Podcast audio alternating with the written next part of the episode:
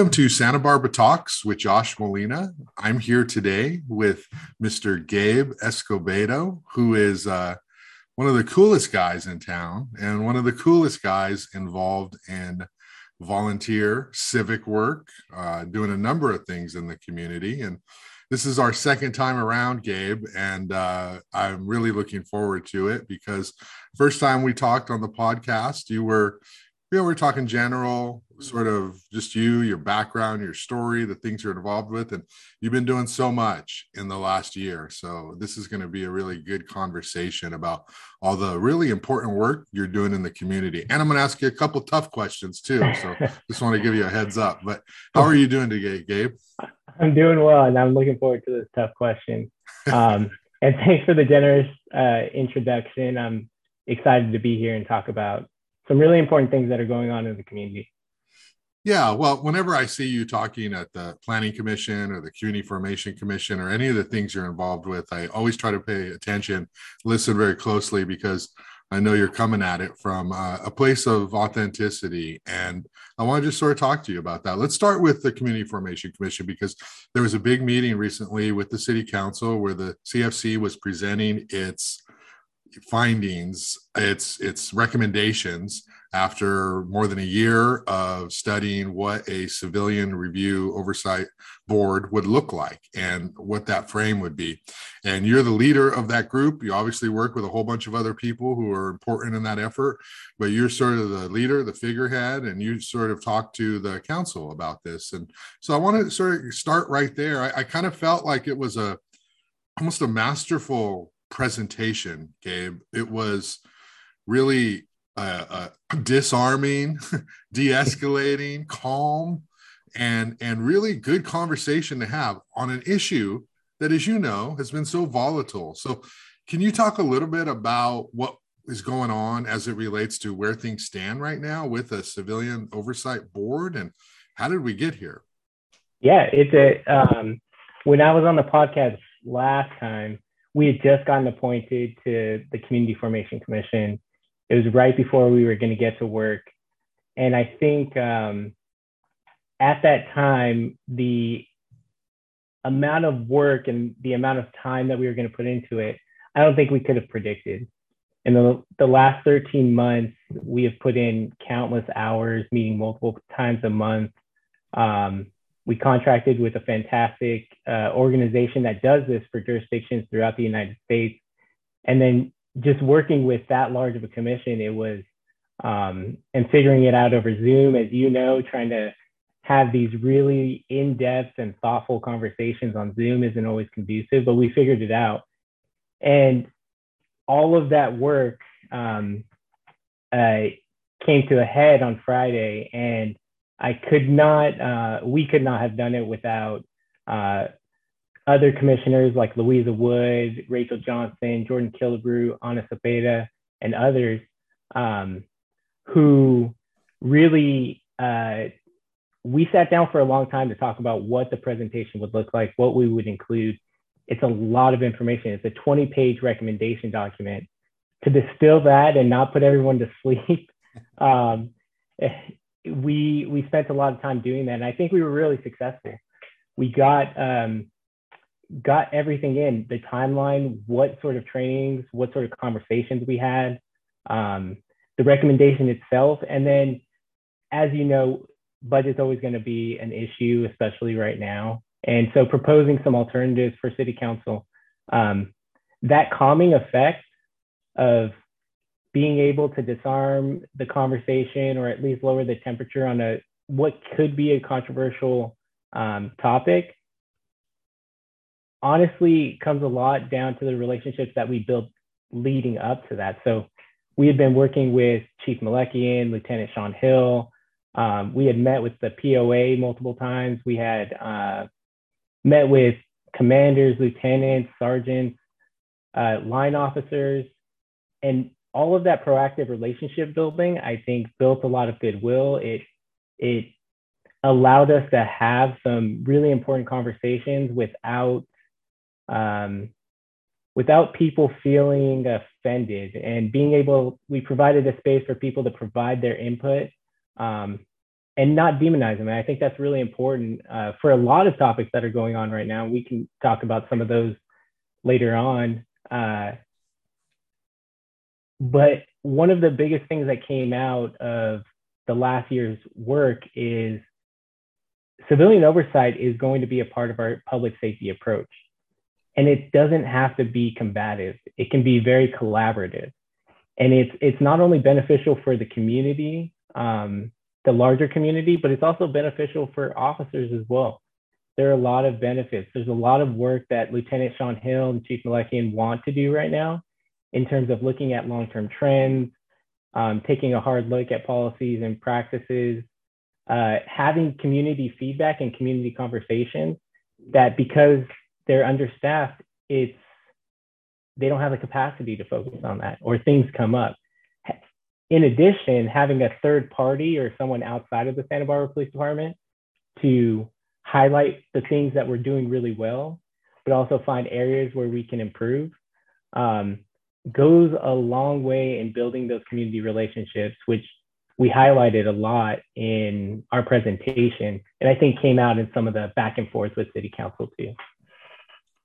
Yeah, it was really, really fun to sort of not fun, but it was really um, interesting and kind of just uh, inspiring to listen to everyone in that room. Most of the people on the commission were pleased with where things were at. I mean, I think everyone was pleased to some degree the council also, um, the people involved, Chief Melekian and uh, mm-hmm. Sean Hill, Officer, uh, Lieutenant Sean Hill, also very much in support of some kind of plan.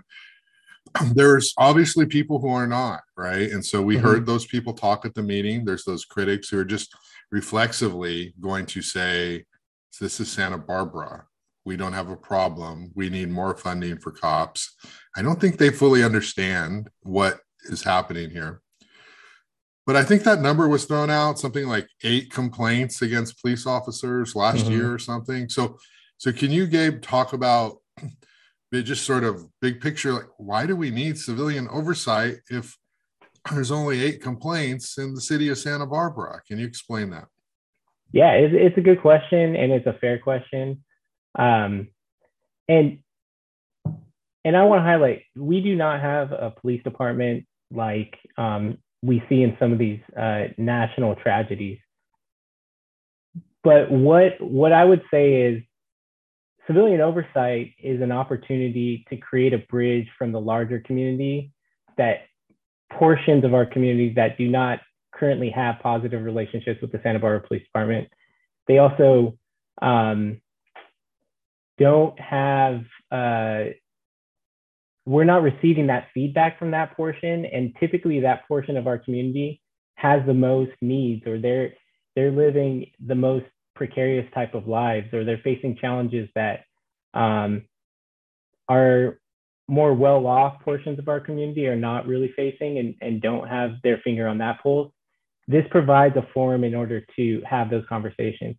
In addition uh, there are the processes for um, internal investigations or the um, complaint process, the day-to-day operations of the Santa Barbara Police Department is pretty opaque for the most part. You can go on their website. It's not um, the most friendly interface. Uh, it's not um, the regular day-to-day person is not receiving that information. And so part of civilian oversight is also going out to the community, proactively building relationships and educating and engaging the community so that they know about these processes, they know what's going on day to day, they know about uh, the work that the, the really important work that the police department's doing. At the same time, when it when it goes back to the complaints themselves, uh, there also needs to be a sense from the community that the process from when a complaint is, is received all the way to completion when a decision is made, whether it's sustained or unsubstantiated, that it was done in a just way. And I'm not in, inferring that it's not currently, it's just so opaque that many community members don't know and they don't. And so when you don't know, you uh, kind of default to uh, skepticism. and it's just bringing light to this process that we currently have. I have every faith in Lieutenant Hill um, since he's in, in charge of that internal investigation process. But it's allowing more people to, to get to see what that process is, how it was carried out, and have a third party made up of uh, community members, but also a um, oversight professional to confirm that and to be that voice to say it was done in a correct manner. Um, and where there are areas where it could be a little bit better, that's the insight that that could provide. Um, one of the most insightful parts of our outreach process. So we kind of uh, did a number of things, but starting in October and November, we started going out to community organizations, introducing ourselves, talking about the process, um, talking about what the Community Formation Commission is, because it doesn't sound, it, it's not so intuitive. It doesn't really directly relate to civilian oversight. Mm-hmm. So talking about what it is, and we were talking to an organization that um, supports sexual assault uh, survivors, and they have a good relationship with the police department. They um, work with them often, and we were having one of these um, introduction meetings. We opened it up for questions, and one of the most insightful things was, and I loved how they framed it. They framed it in a way a police officer, and we all we all need to recognize this. A police officer's job is really difficult. We ask them to go out to so many different types of calls, and they're they're available just like the fire department, 24 hours a day, when other services are not. Along with having that stressful job, encountering really stressful situations comes trauma, and it comes out in different ways. It could be um, impatience, it could be someone being rude. It could be a scoff, an eye roll, which seems pretty benign. It's not going to have this huge effect if I did it in my job or if you did it in your job. It's not going to affect um, someone. It might irritate them, but but not too much more. In that role, when you have someone who um, already has really a large barriers in reporting some of um, the experiences that they have getting into the process, the legal process. I think it's about 30% of um, of uh, sexual assault survivors they actually report and go through with the process. And those types of interactions, when you actually do get involved in the process and you encounter a police officer and they're taking your report and they're impatient and they're um, it's just not a good experience and it's not providing the right type of uh, atmosphere uh, conducive for that. You might be dissuading someone from getting involved in the process and that's really important and um, particularly for that one person but um, a larger issue. And so if you think about how many situations we have like that uh, or potential situations like that just people that are um, dealing with issues and already have barriers getting involved, those types of things shut them out. And we want something, a community voice, something that's proactive that can find those situations because I can, every single police officer that I have um, talked to throughout this process wants community input. They want to do the best job possible. Um, they want to see where uh, where they can do better, and that might mean more training on how to deal with those situations, on how to um, bring people into these legal processes and how to provide an environment for them. So there are a lot of different roles that civilian oversight can play, not just focusing on when police officers are um, doing things wrong, but how can they do a little bit better, but also highlighting what they do well. I think um, civilian oversight kind of gets distilled to this really simple thing. And I think that's where it started. But it has a lot, it's multidimensional, and I think it could serve really well in the city of Santa Barbara.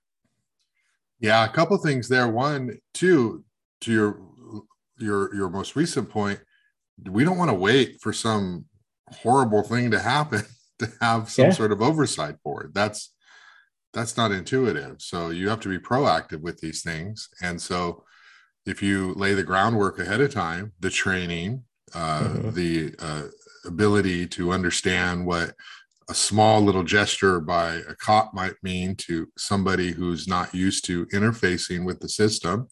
If there's understanding of those things, then you can uh, prevent them, right? We don't want to wait mm-hmm. till the, the everything falls apart to fix it. So that's that's the you know easy answer. And then the other thing is more complicated. It's more complex, but it goes to one of the things I want to ask you about next, which is those those little microaggressions and those little implicit biases. You know I, I really have come to the point where i just think some people just will never understand. They will never mm-hmm. understand.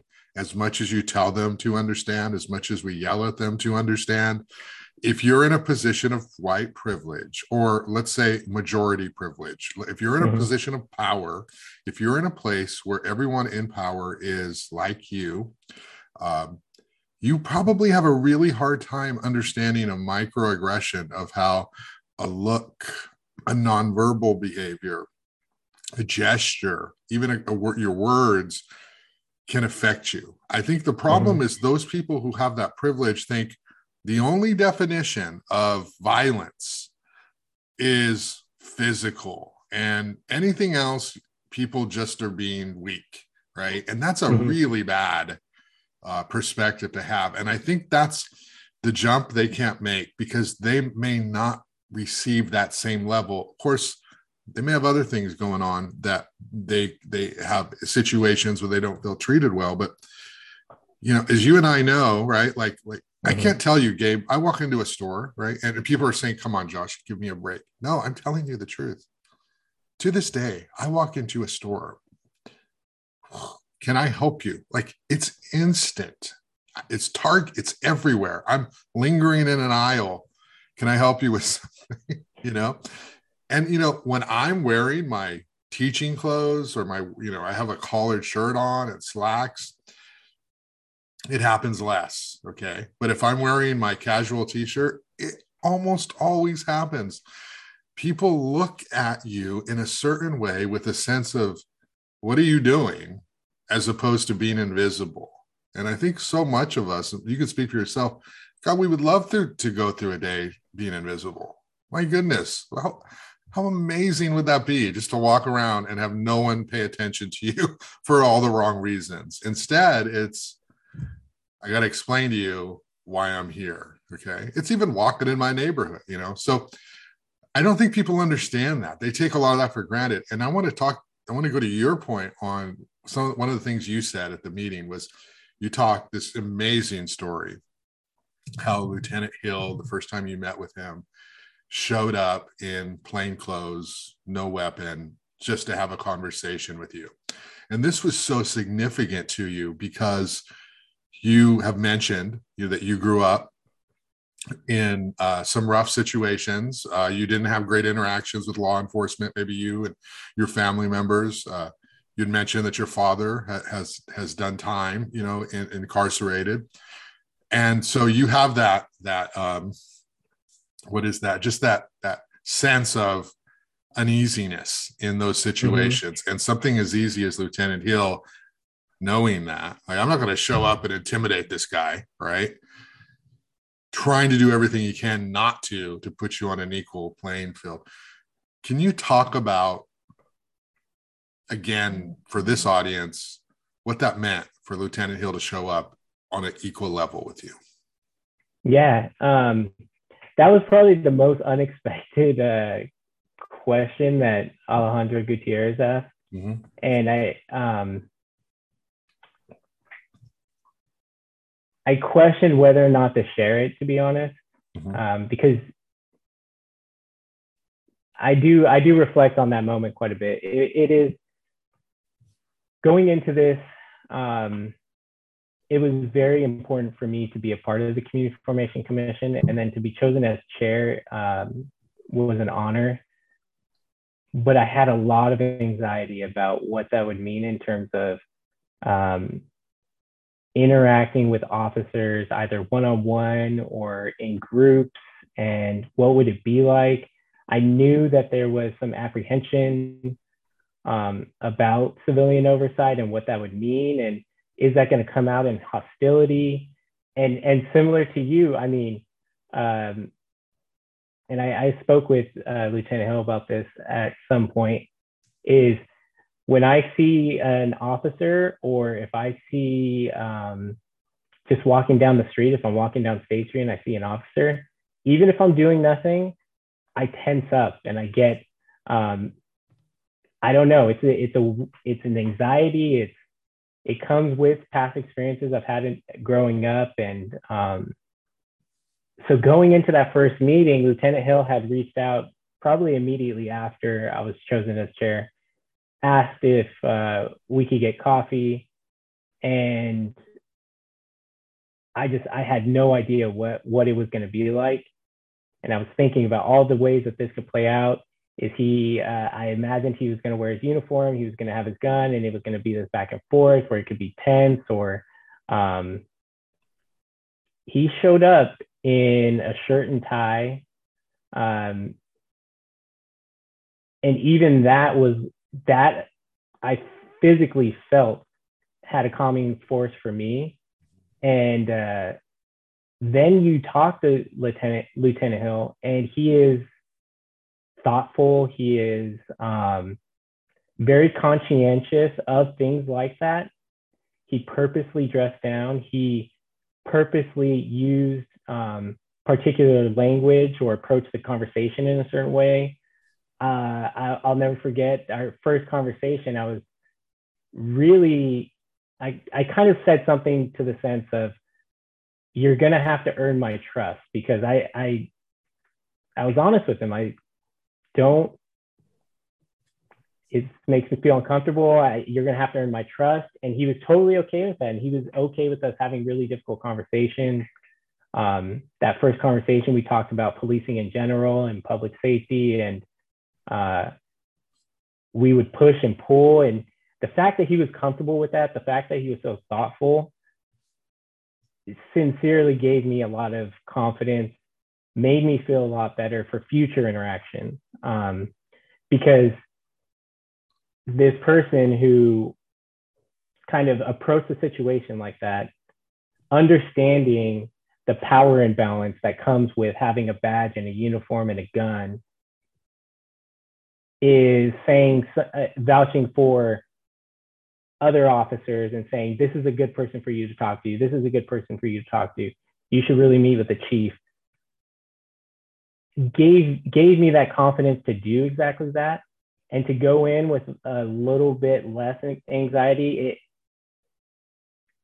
I, even to this day, it, it doesn't go away, but it gets a lot better when you build those relationships and you can make, make these, um, you can really make them people in your mind, right? So it's not um, this officer just in kind of this ambiguous sense. It's Sean Hill, it's Barney Melekian, it's um, Casey Corbett. It's it's the fact that you get to know these people, and it was in that moment like that I realized that is the important piece to civilian oversight and that's the huge opportunity is that you could do that for a lot more people.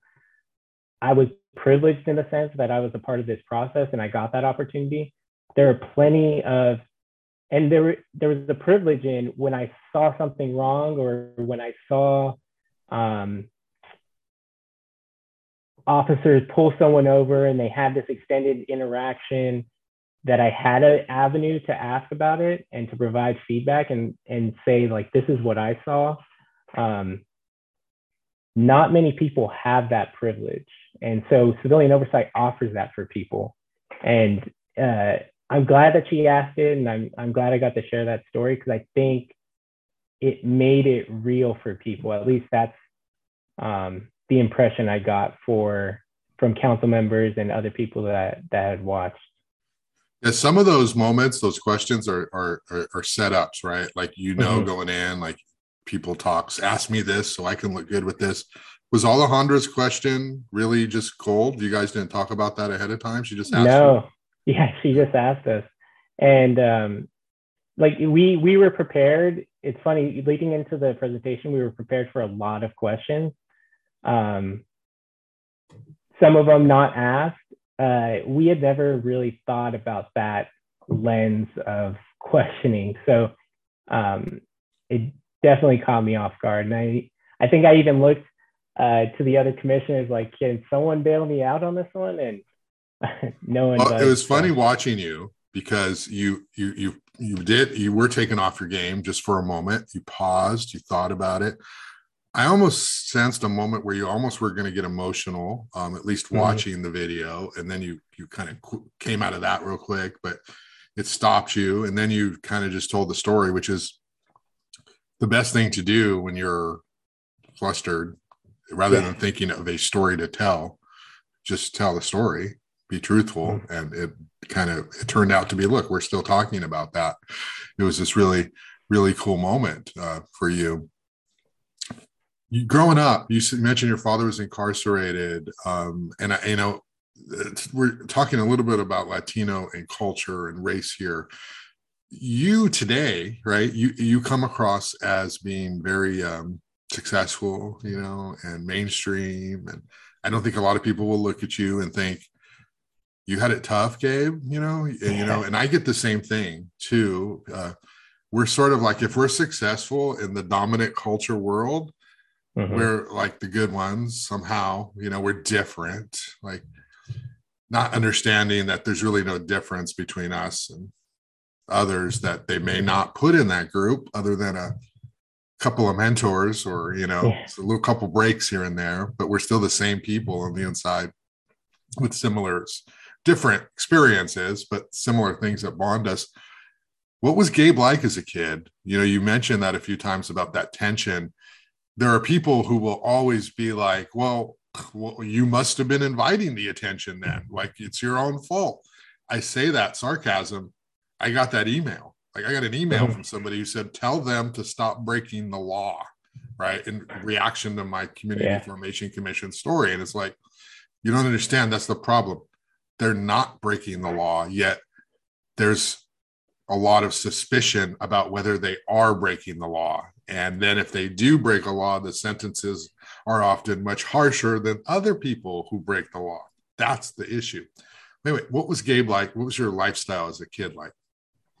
Yeah, it was um, a lot of moving around, like uh, general area. We stayed in the same area, but moving from apartment to apartment. But it was my mom was a single mom, and um, fortunately, we had my older sister, who's about 10 years older than me, who would play a big role as well. And uh, and we had um, other family that would that would help out. But for much of our day, we were unsupervised, and so we would um, go to school, we would come home, and then we would hang out with friends. And I was into skateboarding, I was into um, to soccer, but mostly mostly skateboarding for quite a while. And so I would be all over town. I would be uh, riding around town, and the number of times that I would just be at a um, hanging outside of a convenience store because I went and got some chips, and you're just hanging out, and an officer would stop and say, "Hey, what are you doing?" I'm just eating chips. Now, as a kid, I was probably a little bit. Um, uh, I'm trying to think. I might have been sarcastic. This is another word that I want to use, but I, right. I don't want to curse on your your podcast. Um, but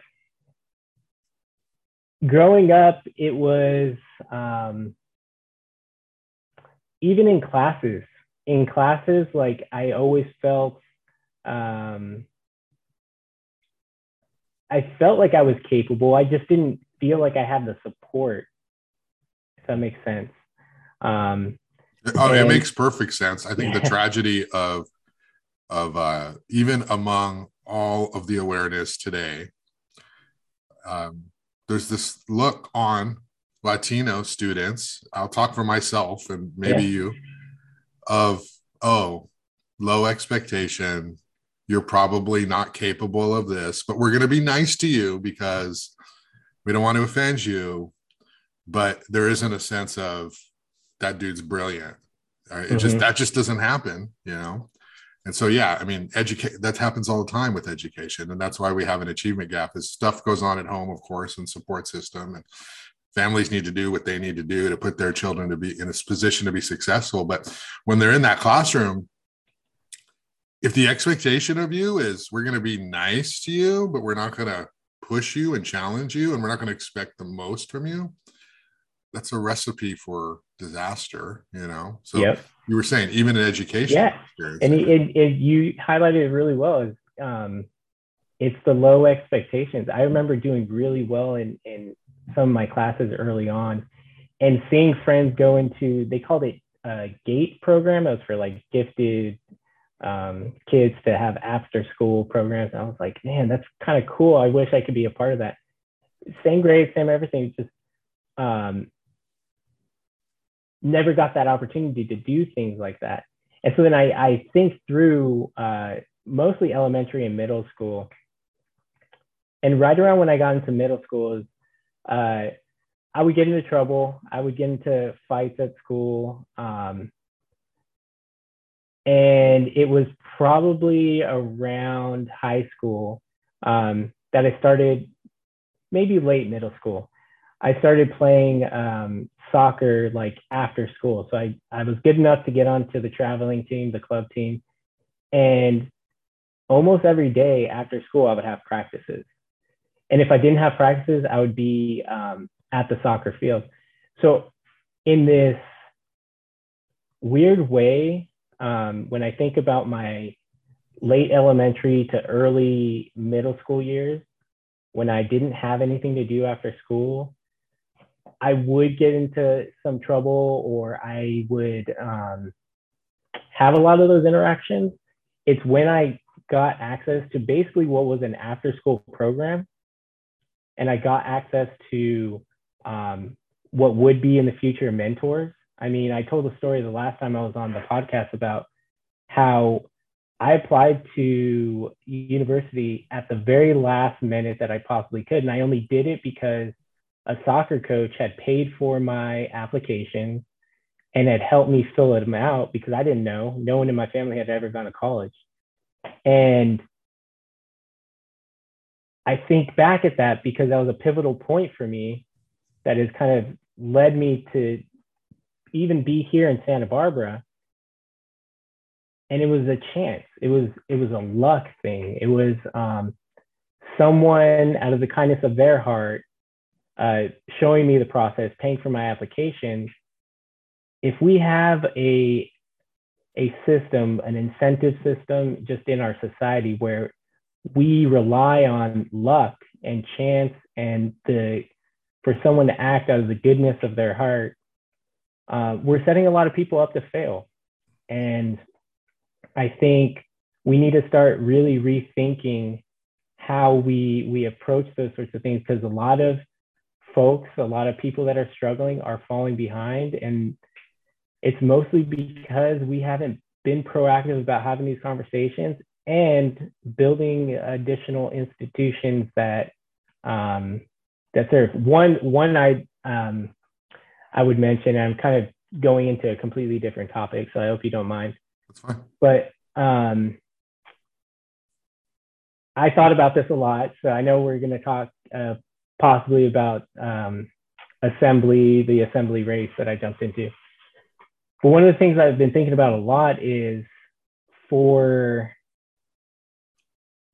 young adults that are graduating high school, and I've worked in higher education now for over 10 years. So I, I interact um, quite a bit with 18, 22 year olds. But coming out of high school, really, if you want a, a good paying job right out of high school, you have two options.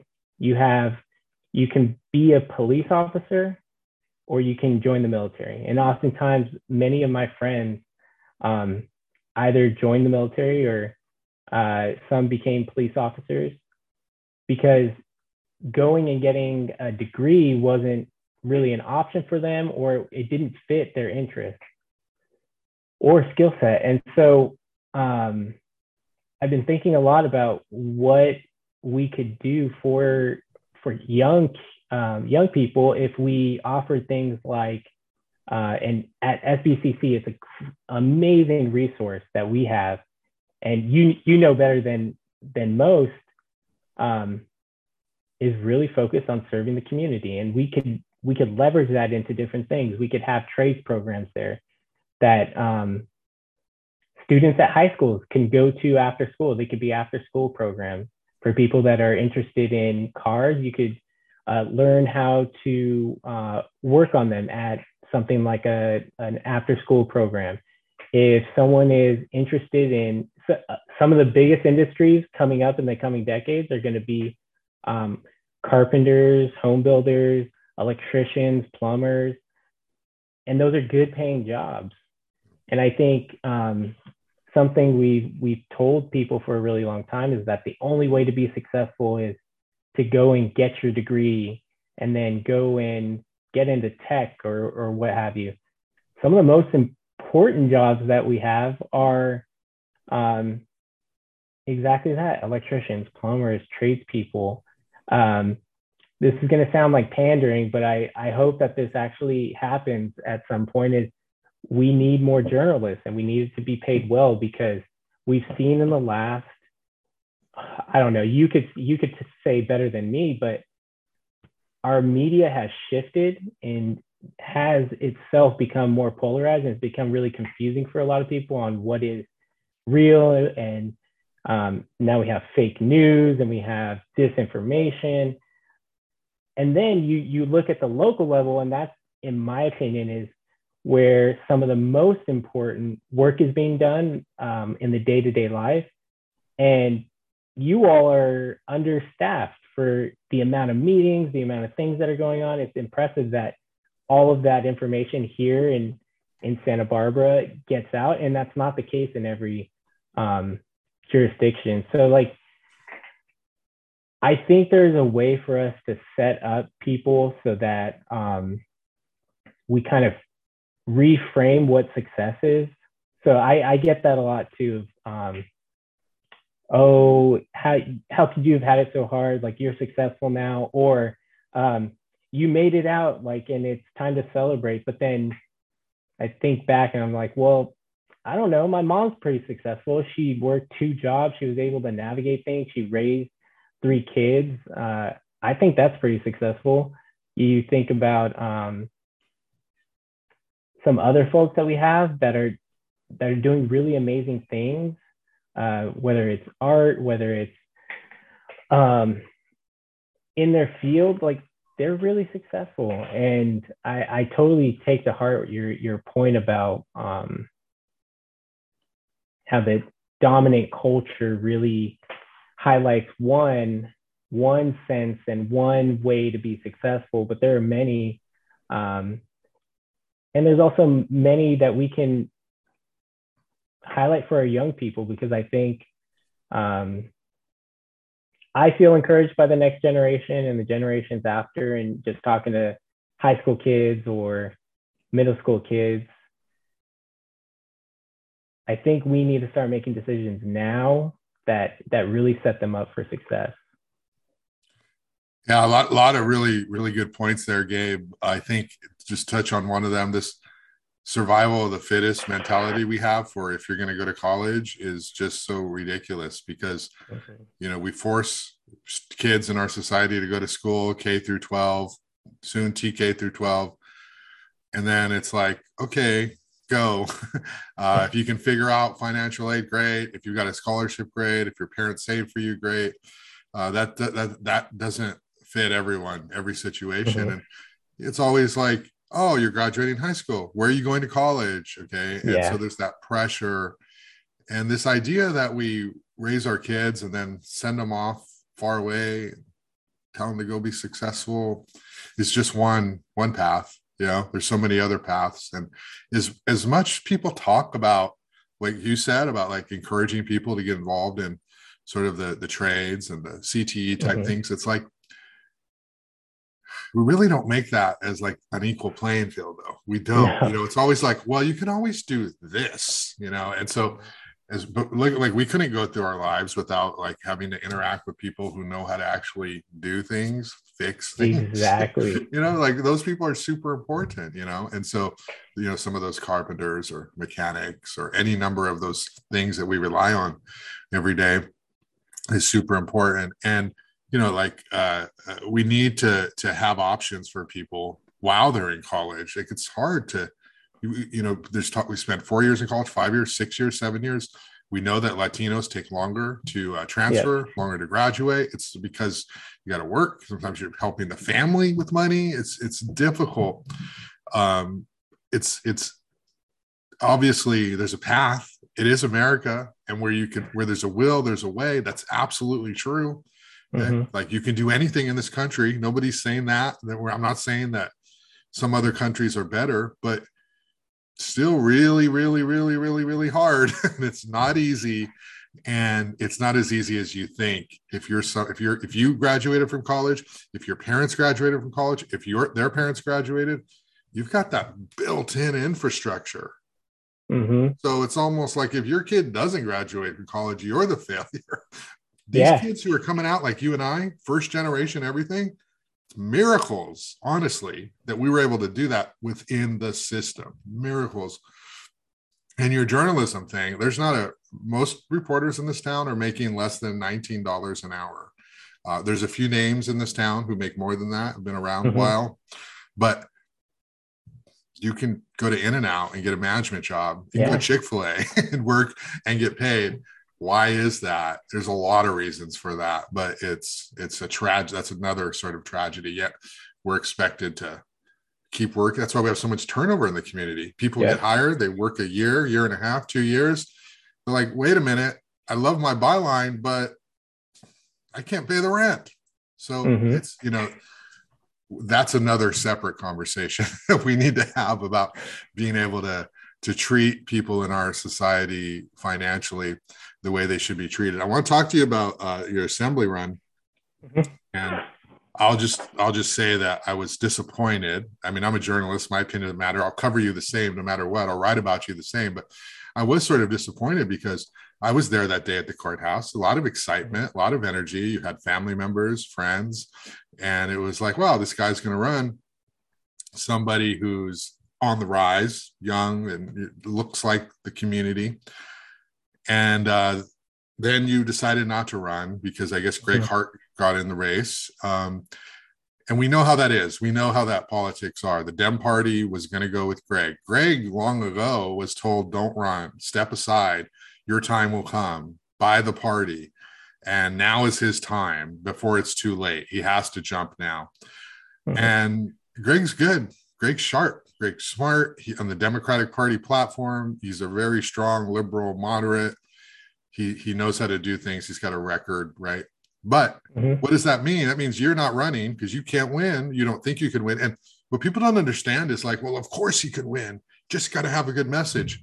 No, fundraising, like access to fundraising is a barrier to people being able to be successful in politics.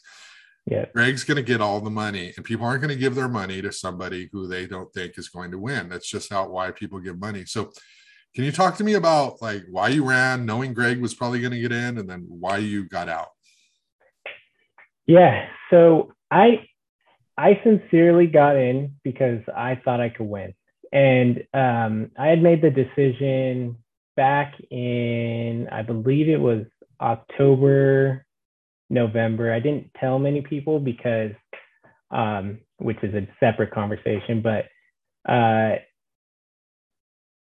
when I was looking around at a lot of the work that I was doing in the community, working on housing, working on, um, uh, well, homelessness, working on climate policy, working on uh, working with young people at the university system, I started really seeing a lot of uh, trends in terms of all of those issues, they get solved or they get addressed at the local level. But in order to do that, you need resources that only exist at the state and federal level. And I've done a lot of policy research, and it happens to be for better or for worse, just kind of um, when there's an issue, I will see what's out there. What are the solutions? Do we have solutions? What's the research say? And the interesting part is we have solutions for all of those issues. But what we don't have is the political will and the resources to, to do it. And, and quite frankly, we have the resources as well. We just don't allocate them um, to support the solution.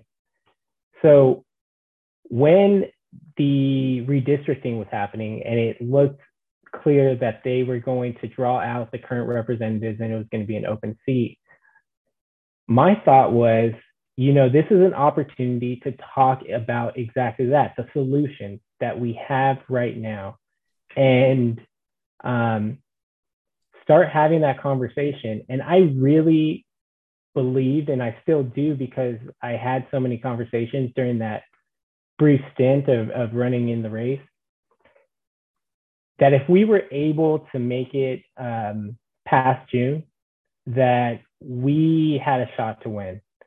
And it's because when when talking to people, they want the things in their day-to-day lives to get better. And I think we have really lost focus on that in politics. Um, politics has become this game where it's like um, a football game. There's a winner and a loser, and you go out and you just kind of um, do is necessary to win. And I get that mentality because um, I myself, I'm a registered Democrat and I want to see good Democrats in office.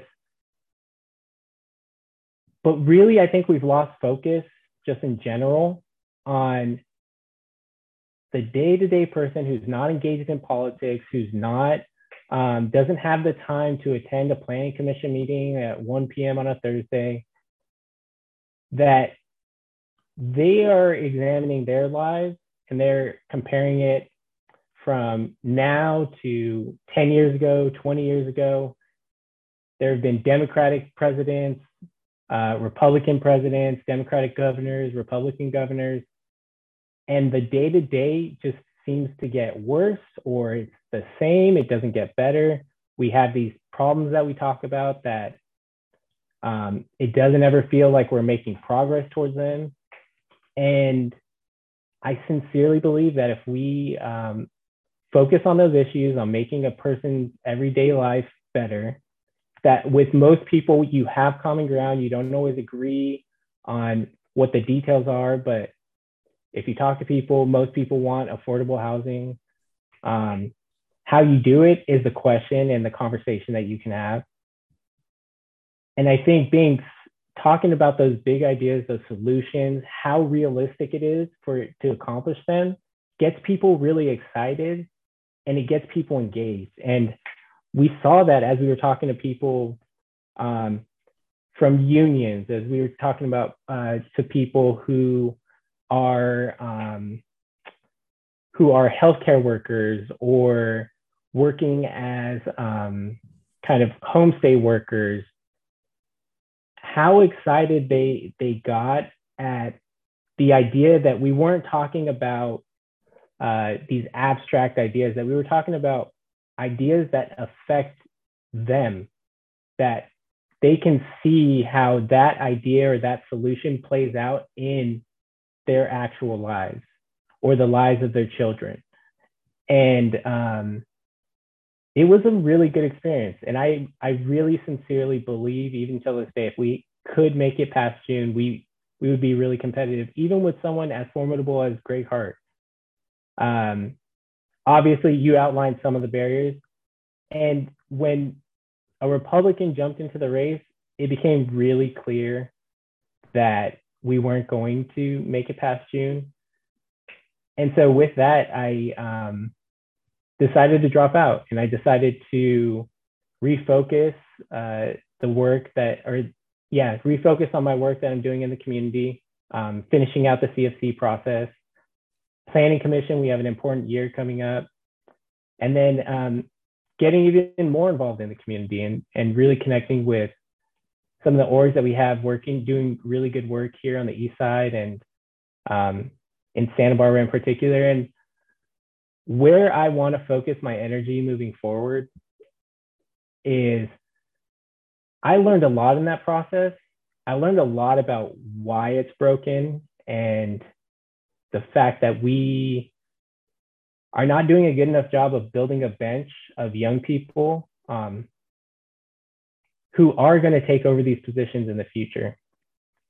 And so, what I want to refocus my efforts on is creating that lane for, for folks, bringing new people into the conversation, but particularly focusing on um, Latinos who have the time to get involved in these processes to make it uh, a little bit more accessible to talk about the lessons that I learned um, and continue to do that to try and build out um, the infrastructure that that can bring some new people into the fold and hopefully who knows one day make even the financial barriers um, far fewer for people.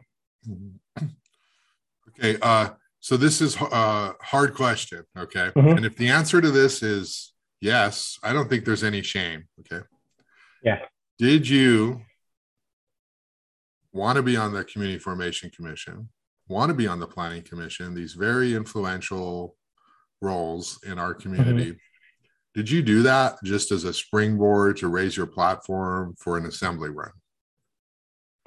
That's a good question. So it's it's one that i have been asked before and the honest answer um, take it or leave it but it's no. Uh, I I I think in the last podcast that we had together, the way I found the planning commission was I was getting involved in the housing discussion because housing was really important to me. I talked about how we moved a lot as um, kids. Um, housing insecurity is not something that's abstract for me. It's a very real experience growing up. Even in college, there was a, a small stint where I didn't have anywhere to stay, so I slept in my car. Um, and so when I had when I came here to Santa Barbara, it was the first time I didn't have to work multiple jobs to pay rent. So I decided to get involved in that particular conversation. Now it fell into planning commission.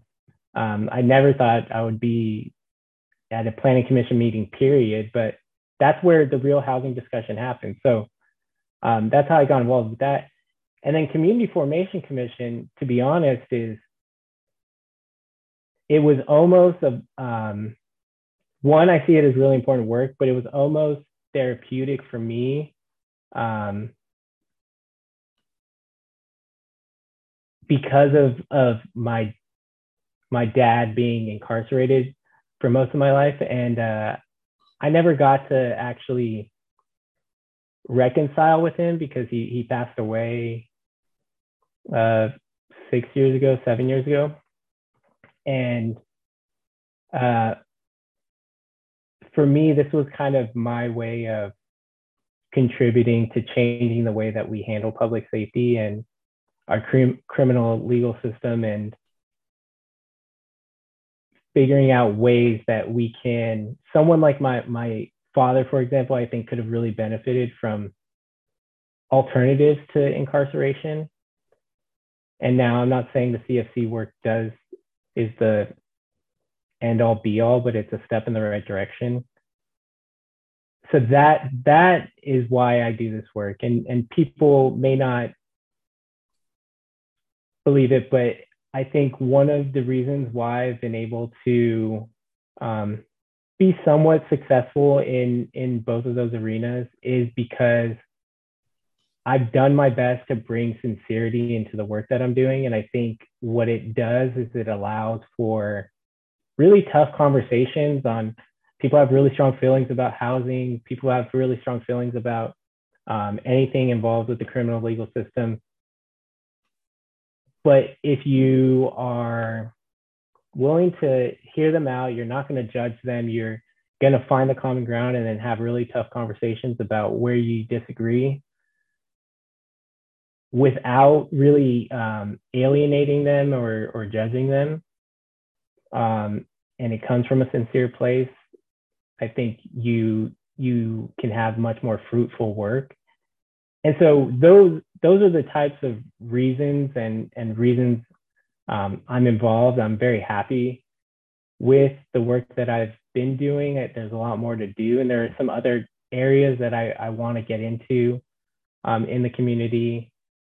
But I think it was almost reversed rather than the work um, working on CFC or, or PC uh, Planning Commission to run for something. It was more of um, I was running for state assembly to do more of that work and provide more resources for the work that um, we really need, and not just in Santa Barbara, but everywhere in California. And so that's the real reason that that I got involved in PC and CFC. And it, it shows a, a lot of courage and bravery to step out after you stepped mm-hmm. in because just make that decision is i'm sure days and nights of anguish of deciding should I do it or not, and waking up in the middle of the night and saying yes and then saying no, and then finally saying I'm just okay, I'm going to do it. And then you got to pull all that back and step out. Yeah. You know, that takes a, a big person to be able to do that because it would be much easier just to put your head down and say, well, no, I'm not going to do that. But you're you're thinking of the party, you're thinking of mm-hmm Gregg, you're thinking of the values that are shared between you and him, and uh, it's better to have him there than not there, even if it means you aren't going to try to pursue it. So, I think that that takes a lot of political courage of knowing when to to not fight is really important as well. Um, why don't you just run for city, question number two, Gabe? Why don't you just run for for city hard question? Why don't you just run for city council? I mean, you would win. There's no doubt you would win. Um, I don't know what this. I think I know what your district you're in, but I don't know for sure. I've been told. Why don't you just do that? I mean, you'd be like dream city council member. Well, I appreciate you saying that. Um, to be honest, I I don't I don't know. Um, I think in terms of leading up to now, there hasn't been a uh, an opportunity that I thought was the right one um, to run for something like city council at the time. Currently, I uh, live in the first district, so um, council member Alejandra Gutierrez, who I have an excellent relationship with, and um, I don't see myself running against her, uh, to be honest.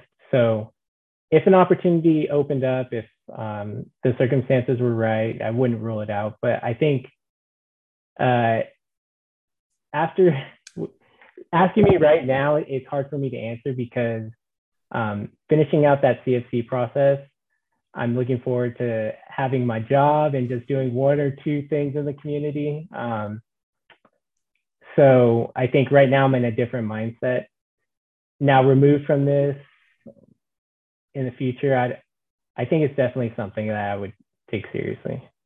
Yeah, and now we see district elections almost working against Latinos yeah. because you're not going to take on Alejandra. You're you're friendly with her, and uh, if she decides to run again, then you're not going to challenge her. But imagine a council with Gabe and Alejandra. We right. can't have that unless you move, you know. And so mm-hmm. it's just weird when you think about those sort of things. It's about inclusion and diversity. What happens when you have two people from the same district who who uh, like each other and want to run and aren't willing to you know fight over it and nor should they there should be mm-hmm. seats mm-hmm. at the table for everyone um, who's not had a seat in the past. Uh, we only got a couple minutes left here. I know there was the planning commission city council meeting to talk about mm-hmm. a bunch of things. I think housing was the focus but can you just can we just dive right in real quick and just what's going on in santa barbara? Where are we at? We just had this rent control discussion at city council and packed room, people talking about how horrible rent control is, people talking about how wonderful rent control is. We are still seeing, even with the, the AUD program, mm-hmm. these are market rate, and even with the inclusionary, and this like four thousand dollars, you know, like for two bedrooms, these things are going for. How is Santa Barbara going to fix this housing issue, or are we just not, and that's just how it's going to be? Yeah, um, I could spend probably a whole podcast talking about housing, but yeah. um, I we can. We there there's more that we can do. We I think oversimplified our conversation on housing a little bit in talking about supply and demand and um, there's a lot of other things that are going on because once you have that housing built then what happens to it so in the city of santa barbara um, well let me start here the joint meeting yesterday i think we solidified some goals for our housing element because we're doing a housing element update I will say in this next housing element that we are going to finish in the next year, there's a huge opportunity to make some um, real policy that will get us to where we need to go. But with that being said, we have other issues as well as supply that we need to address. We have short-term vacation rentals that are taking up housing stock um, in the city of Santa Barbara that we need to address that we're not currently addressing we have uh, this might not be able to be solved at the, the city level, but definitely at the state level.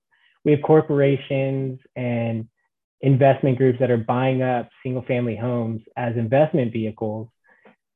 So they're driving up the cost and pushing what could be homeowners into the renter category and making the rental market even tighter. And then we have, like you pointed out, market rate um, developers who are building units, but they're very, very expensive. So you got to ask yourself who can afford those. Um, and kind of related to that is we have people who have second homes, who have um, they have condos, they have uh, rental properties that sit vacant for most of the year that they use for the Santa Barbara Film Festival or a weekend getaway. Um, there are a lot of policy solutions that we can we can have to address all of those and create a funding stream for the housing authority to do the work of building affordable housing because if we in the near term because we waited so long to develop housing we can't generate it fast enough to drop rent to create enough supply to, to push rents down. Hmm. We need the housing authority. We need people self-help housing.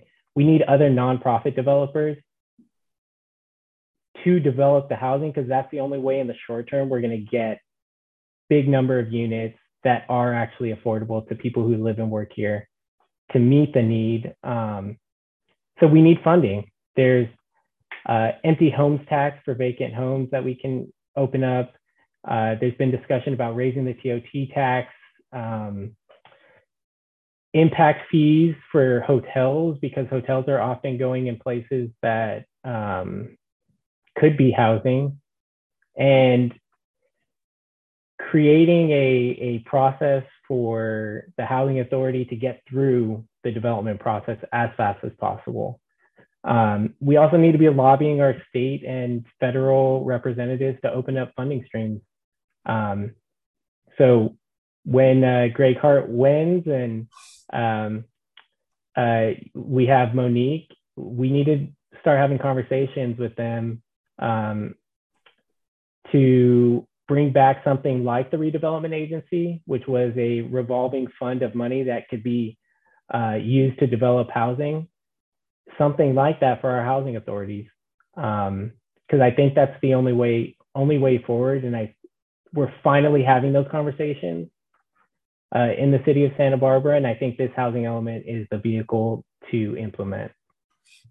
Great. Well, I promise you next time, Gabe, we'll we'll start with housing, we'll, then we'll get into me rambling later. No, um, uh, well, it's good to know that you are on the planning commission and you're somebody who's going to be leading these discussions because you experienced it, you care, you're passionate, you're smart, you got all the things you need to have an honest conversation about this. And you should, for me, Gabe, just for me, listen to Anna Marie Gott because she gets marginalized, right, for a variety of reasons that some of them are deserved. But everything you just mentioned, she's been talking about for years, yeah. you know, but it gets lost in all the other drama, you know, of, uh, and I know she, she calls in and stuff, but it's great to, to be able to talk to you about these housing issues issues about the Community Formation Commission. You know, talk a little bit about uh, your assembly run and race, culture, and uh, you know, I think you're doing a tremendous job, and you're a role model, and you're just out there trying to do what everybody wants to do, just make their community better and improve. And you're trying a lot of different things. You're volunteering, and you got your own personal life. You know, you got your full time job that you have on top of that. And so, I think that uh, regardless of whether you stayed in the assembly uh, race or not, you are somebody who's being super impactful in this community. And I'm pretty confident, Gabe, that the time's going to come and it's just going to be perfect and you're going to know it for elected office. And you're going to go there and everything will be will be uh, as it was meant to be for you so uh, thanks a lot for taking taking time to explain these complicated issues and uh, thanks for taking time to be on the podcast again have a great day and weekend yeah thank you josh and thanks for uh, providing this platform for folks to learn about some of the stuff going on in the community you're doing uh, great work yourself and um, i appreciate you a lot Okay. Well, thanks a lot, Gabe. Have a great day. Take care. I really appreciate it. Take care.